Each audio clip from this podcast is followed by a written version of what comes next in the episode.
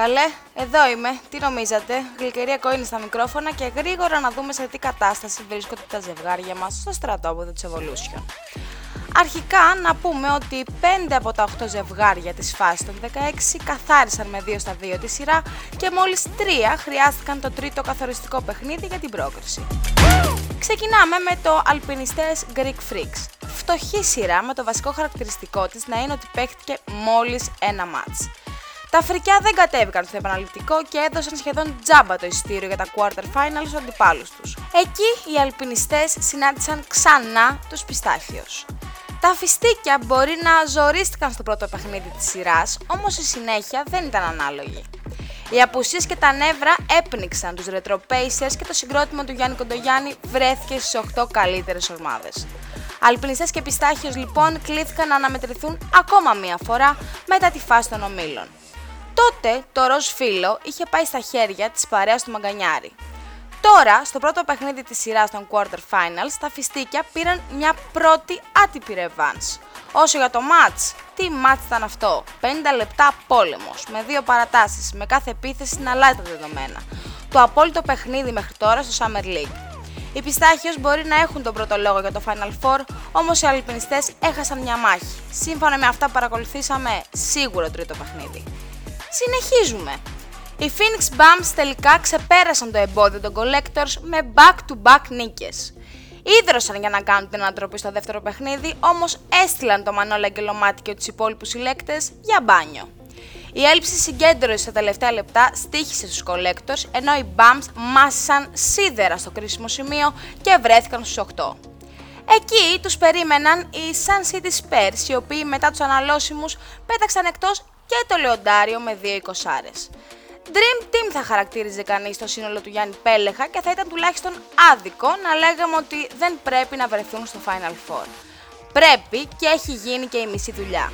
Το πρώτο μάτς ανάμεσα στους Φίνικες και τα Σπυρούνια ήταν η μέρα με τη νύχτα.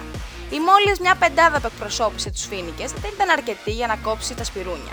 Κάνοντας επίδειξη δύναμης και με το σκορ στο 69-41, οι Πορτοκαλοί βρίσκονται μία ανάσα από τις τέσσερις καλύτερες ομάδες.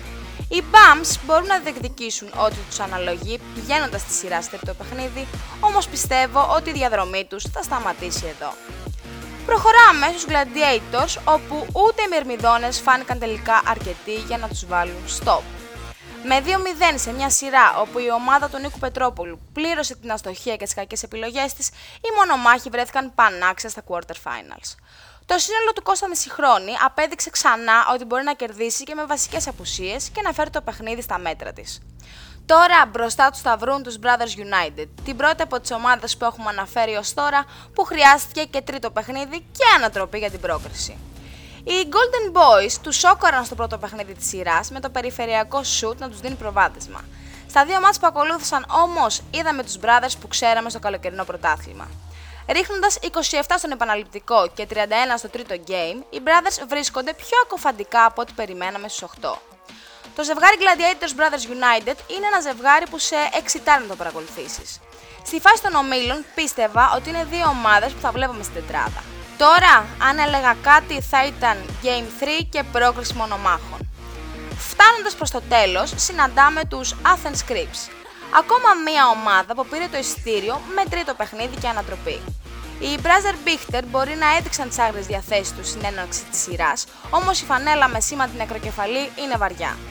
Με όπλο τον Παναγιώτη Λάτζα, ο οποίος παρέλαβε και τον τίτλο του MVP στα δύο επόμενα μάτς, αλλά και την απουσία του ογκόλυθου Γρηγορακάκη στο τελευταίο παιχνίδι, οι Crips που βρέθηκαν με την πλάτη στον τοίχο τελικά έγιναν μία από τις 8 ομάδες των Quarter Finals.